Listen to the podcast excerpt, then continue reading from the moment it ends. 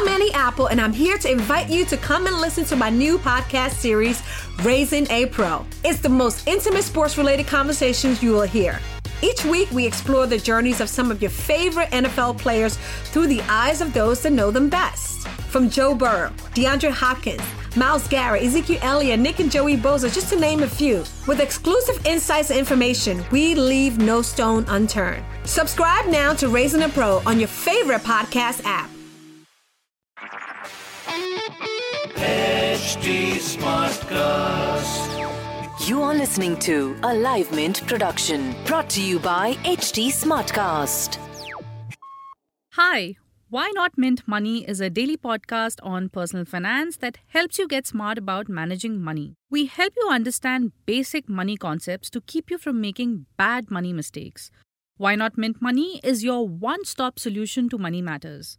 I'm Deepthi Bhaskaran, editor personal finance at Mint, and let me introduce you to some of my team members who'll help you on this journey. Neil Borate is a mutual fund reporter. Then there is Disha Sanghvi, who looks at insurance. Dinesh Bhasin will declutter the world of banking. Nilanjana Chakravarti and Nidhi Sinha will give you smart advice on financial planning. Last but not the least, Renu Yadav will help with taxes and real estate. So let's get started. Welcome to your money journey.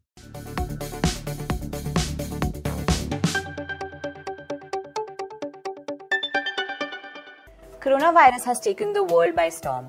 What started in China's Wuhan has now spread to 76 countries worldwide, including India. As of 2 pm on Friday, India reported a total of 31 confirmed cases for coronavirus. Though the screening process for the virus has become stringent at airports, the fact that it is easily contagious has pushed the insurance regulator to take immediate measures. You're watching Why Not Mint Money, and I'm Disha Sanghvi from Mint's personal finance team.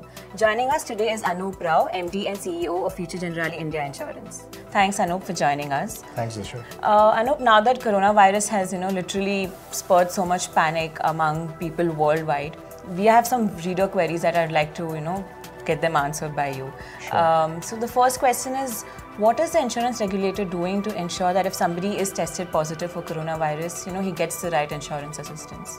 So I think uh, the regulator has issued an advisory saying that these cases need to be treated with expeditiously, Right. uh, which I'm sure insurers would do in any case. They have also suggested that people try and look at uh, the virus-specific insurance product, hmm. and companies could file for the same.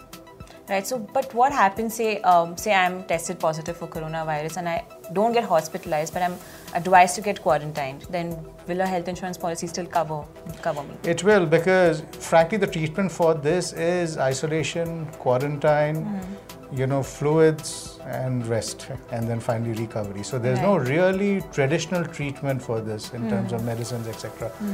And quarantine does cost money, so that is something the insurer would pay for. And that will be considered as hospitalization expense. Yes, of course.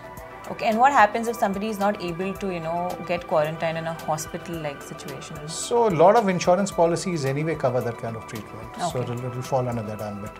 Okay. And uh, what happens? Say I file a claim. Will the insurer then ask me for my travel history and check if I travel to any of the affected regions? No. So it doesn't matter where you have traveled because this is a policy which was been bought in the past. It's a pre-existing policy. So except for the standard exclusion, exclusion uh, for one month, which most insurers have, the policy is good to be claimed. Okay. So this might sound like a you know far-fetched question, but what will happen if you know coronavirus is declared pandemic? Will health insurers still cover the policy? Because a couple of insurers I spoke with said this could be an exclusion. So Future Generali doesn't have this as an exclusion. So even if it's declared as a pandemic, uh, our policy will continue it. Our customers can raise a claim, so that's not a problem. As and I'm I'm sure that's uh, that's not uncommon. Most insurers would uh, you know even if it were to be declared a pandemic would would would cover uh, the Right. policyholders. Is, is is my view. Um, the only exclusion is that there's a there's a larger issue, right? I mean, if there's a there's a question of uh, the country being under siege because of a disease, because of war, mm-hmm. for in an extreme case maybe a nuclear conflict, mm. then a lot of things anyway get excluded because you have larger issues to grapple with to deal Absolutely. with, right? But otherwise, you know, they are good to go with this current policy, and I don't see this becoming a bigger issue. I'm sure the government of India will contain it. I think it's mm. important that at this point in time, all of us demonstrate faith in our institutions, Right. and I think we should uh, we should be good. I'm quite So whole, the whole government advisory bit comes into play only for travel insurance, not for health insurance, Absolutely. right? What happens if they have a critical illness policy? Will that sort of help them if they're quarantined and they're not able to go to work? So let's understand the difference, Disha. A critical illness policy is an income replacement policy. So this is not a critical illness. Critical illness normally pertains to things like the heart, lungs, Right. major organs, so on and so forth. Now, if you have a critical illness and you need to be treated for that, it leads to loss of income. So the sum assured comes in handy to replace your income. Right. Whereas a mediclaim policy, um, you know, is used to cover your hospitalization expenses. Right. But it's important to have both because both serve different needs. Also, the insurance regulator has asked uh, insurers to design coronavirus specific policies now. So, what's going to be different about these policies, and do you really see many takers? Well, they could be takers because uh, there's a sense of dread and panic. Uh, So people could buy that policy. I mean, the upside really is that it's significantly cheaper, but Right. it's specific. But Disha, the larger point is that the worst thing people can do today is to react to uh, this scaremongering right now and buy a disease-specific policy Right. and just stop there because the virus will go away in some time. Look, we had SARS in the past, we had MERS in the past. I mean, you know, Delhi had uh, you know plague about 20 years back. You know, we had we have cases of dengue in the national capital and other cities Right. during monsoon. Uh, had chikungunya in the northeastern part of the country and the eastern part of the country.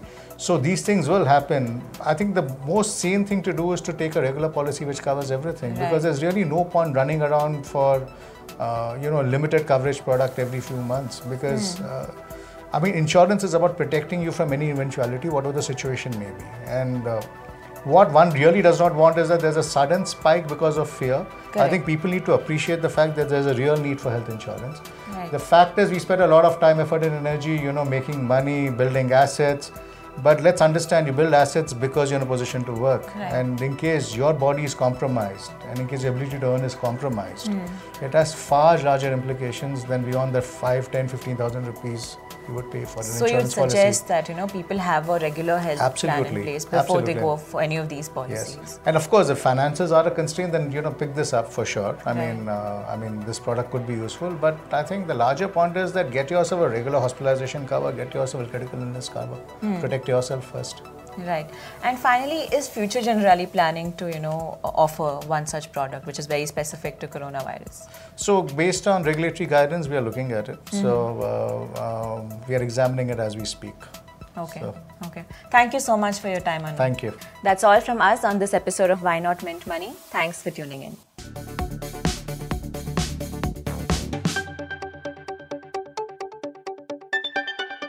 That's it for today. Thanks for listening in. We're also available on livemint.com. And if you're old school, then do pick up a copy of Mint for some insightful coverage.